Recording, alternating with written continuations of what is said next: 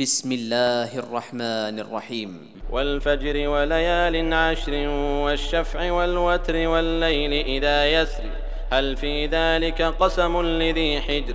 ألم تر كيف فعل ربك بعاد؟ ألم تر كيف فعل ربك بعاد؟ إرم ذات العماد التي لم يخلق مثلها في البلاد وثمود الذين جابوا الصخر بالواد وفرعون ذي الأوتاد الذين طغوا في البلاد فأكثروا فيها الفساد فصب عليهم ربك سوط عذاب. إن ربك لبالمرصاد. المرصاد فأما الإنسان إذا ما ابتلاه ربه فأكرمه ونعمه فيقول ربي أكرمن.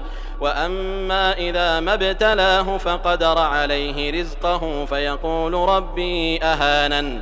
كلا بل لا تكرمون اليتيم ولا تحاضون على طعام المسكين وتأكلون التراث أكلا لما وتحبون المال حبا جما كلا إذا دكت الأرض دكا دكا وجاء ربك والملك صفا صفا وجيء يومئذ بجهنم وجيء يومئذ بجهنم. يومئذ يتذكر الإنسان وأنى له الذكرى.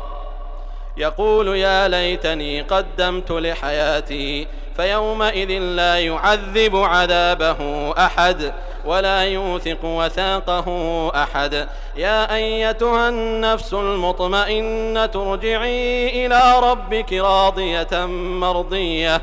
فادخلي في عبادي وادخلي جنتي.